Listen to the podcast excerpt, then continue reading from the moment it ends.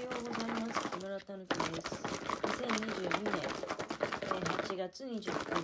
月曜日でございます。朝ごはんを作りながらおしゃべりということで、えー今これちょっときゅうりをね、あの塩もみっていうか、うんまあ、いつもよくやってるんだけどタッパーの中に、えーまあ、好きな形でね切ったきゅうりと、えーそれから塩を適当にままぶしてで蓋をしてタッパーのねでゆさゆさと揺さぶってるんですよそうすると塩が全体に馴染んででこのまま放っておけばまあちょっとお水が出てきた頃にあの絞ればね、えーまあ、きゅうりの塩もみみたいになるっていうことでこれをどうしようかっていうとちょっとねきゅうきゅうりあのキムチがちょちょっと残ってるのがあるんですよ。でそこにちょっとタレなんかも残ってるからこのきゅうりを一緒に入れてまあ絡めてねおかずにして出していこうかなっていうふうに思っているんですけれどもそれから、えー、ナスと玉ねぎのお味噌汁。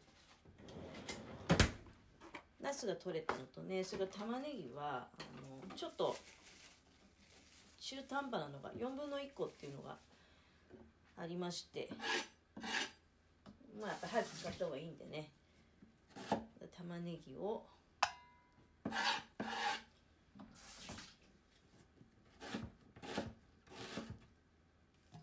適当なサイズに。切り。今あの鍋なんか入れてんだけどね。でナスももうヘタごとねあの前にも言ったと思うんだけどヘタ別に取る必要ないんでまあちょっとヘタと一緒にヘタだけが単体で入ってるとちょっとあのなんか寂しいっていうかん？っていう感じがすると思うんで。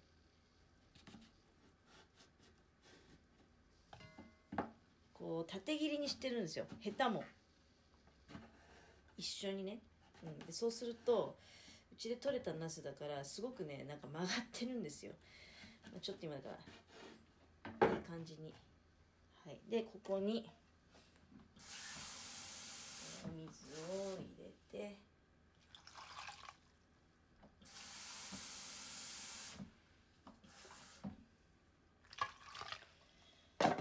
で火にかけると。本当はまあナスと玉ねぎだから油揚げでも入れたいなって気もするんだけどどうしようかな。あいやそうじゃなくて。いやあのねなんで今あの油揚げをお味噌汁に入れることをためらったかっていうとメインの今日あのメニュー炊き込みご飯なんですよ。で炊き込みご飯はえー枝豆と油揚げとそれから人参と、えー、きのこきのこってしめじね。それから生姜。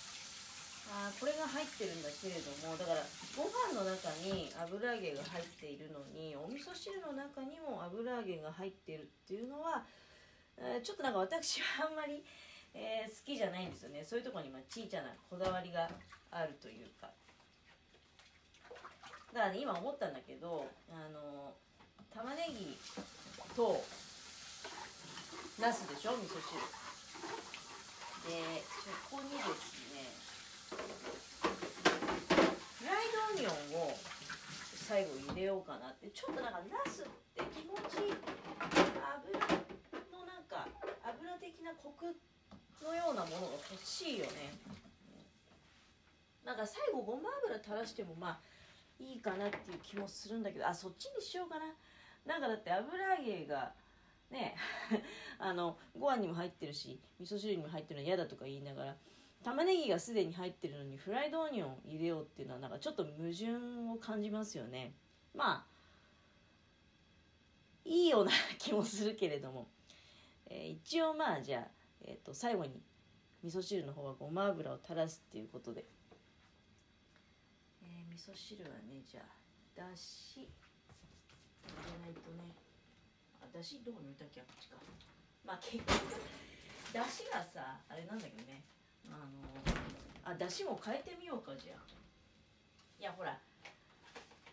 大した問題じゃないんだけど炊き込みご飯に今あのお味噌汁で普通は使うねあごだしの素っていうのを入れたのよね。でそうするとじゃあまたこのだしかぶりになっちゃうじゃねえかっていうのを思ってなんか本当にこだわり出したらキリがないんだけど味噌汁の方はちょっと牛肉のだしの素結局だしの素頼みだね君はっていう風にね思われちゃうかもしれないけどいいんですよ。便利に。使わせていただいて、えー、味噌汁の方は牛肉のだしの素にしてみよう。本当はウインナーとかがあったらウインナーも入れてもいいんだけどね。あの炊き込みご飯の方が全然お肉的な要素がないからどっかでなんかお肉を登場させたいなっていう気持ちもあるんですができゅうりキムチとニシンキムチダブルキムチだね。あとはそうだねお味噌汁にベーコン入れてもいいんだけどなんかベーコン量多いかなってあ落とした。ベーコンの量多くないかなっていう気がしないでもないんだけどでもまあコンを入れよう。お味噌汁の中にね。ちょっとあの大きくざっくり切って。とナスと、えー、牛肉だしにしてナスと玉ねぎとベーコンのお味噌汁、うん、いや美味しいですよ。絶対にこんなの美味しいに決まってんじゃない。そして炊き込みご飯もね今あのもう火つけて20分ぐらい経過してるんだけどすごくこう火が強くなって沸いてきていい香りがね今漂ってきてます。お味噌汁の方も今ちょっと沸いてきたから火弱めて、えー、これでだからきゅうりのキムチあえとなんかややこしいんだけどね。きゅうりもともと手に持ってるきゅうりを塩もみしたものをあの市販のキムチのちょっとちょっとしかないからね。それをこう混ぜて、えー、ちょっと増量してやろうみたいな。シャのキムチ味が結構しっかりしてるのでね。あの塩もみしたきゅうりが入っても全然あの味薄まらないんでタレも結構残ってるからね。大丈夫でございます。あとはまあニシンのキムチ。ここでまさかのキムチかぶりが起こっちゃってるけどね。うんまあいいでしょう。それは。で、えー、炊き込みご飯は枝豆と油揚げとうんそれからきのこと生姜、えー、そしてお味噌汁。ベーコンと玉ねぎとナス、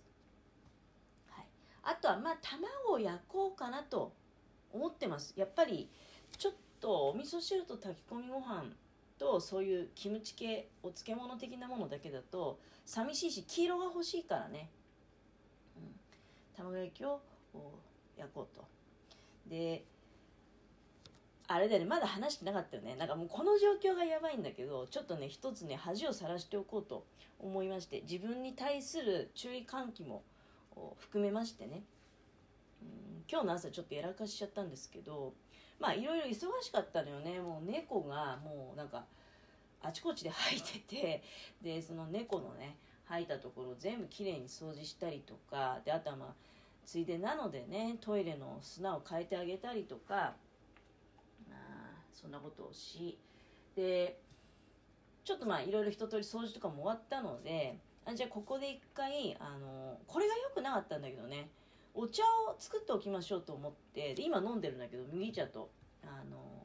ルイボスティーのブレンドのお茶を沸かしておこうと思いでそのやかんに葉っぱとお水を入れて火にかけたのね。でその後にあそうだそうだまあちょっと沸くまで時間かかるから魚にご飯をあげておこうと思ってで魚にご飯をあげに行く。そのそれだけのつもりだったのよ。ところが表に出てみたらなんかもうオクラの葉っぱにまた虫がたかってるしでちょっとまあなんだかんだ言ってそうだなあ天気も良くなりそうだからあお野菜にも水をあげておきましょうとかで何だったら魚にも水あげておこうかなとかいろいろなんか広がっちゃって外でだいぶねあの作業してたんですよ。で、えー、あじゃあ一通り終わってちょっともう汗もうっすらかいたりしてねやっぱりなんだかんだ言ってまだあの爽やかだけど、うん、暑くなるもんだななんて思いながら、え家の中に戻ってきたらなんか香ばしいお茶のいい香りするなと思ってそこでハッと気づいたんですけどずっともう忘れちゃってたのね、うん、作業に夢中になっててっていうのも、まあ、それは言い訳だしやっぱり忘れてたっていう要素の方が私はちょっと今回大きかったかなって。実はこの夏2回ほどそれやっちゃってましてあの夜間に麦茶火をかけたまま外で用事してたら忘れちゃってこれすごく危険だよね。まあまだ夜間だからいいよ。うん夜間だからいいよって夜間でもね多分よくないよ。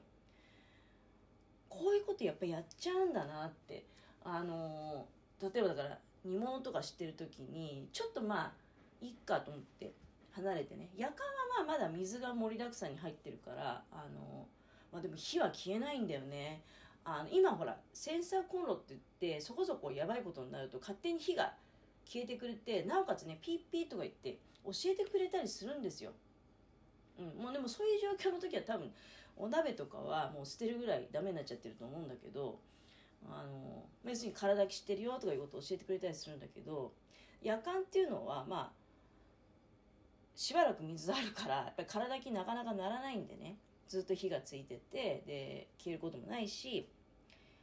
まあ一つそうねここで言えることはやっぱりね麦茶とはいえ夜間に火かけて離れちゃダメね。忘れちゃうから。忘れちゃうから。そうだからいつもはあのおしゃべりしながらそのお茶のそばにねいて夜間見てたりとか火ついてる時あんまり離れたことなかったんだけど今日ちょっとまあこれ一種の油断だよねあの、まあ、今考えたらだから大事にならなくてよかったなっていうのは思うしでまあ正直に白状するとこの夏2度ほどねどうしてもちょっとあるから気をつけたいなと思います。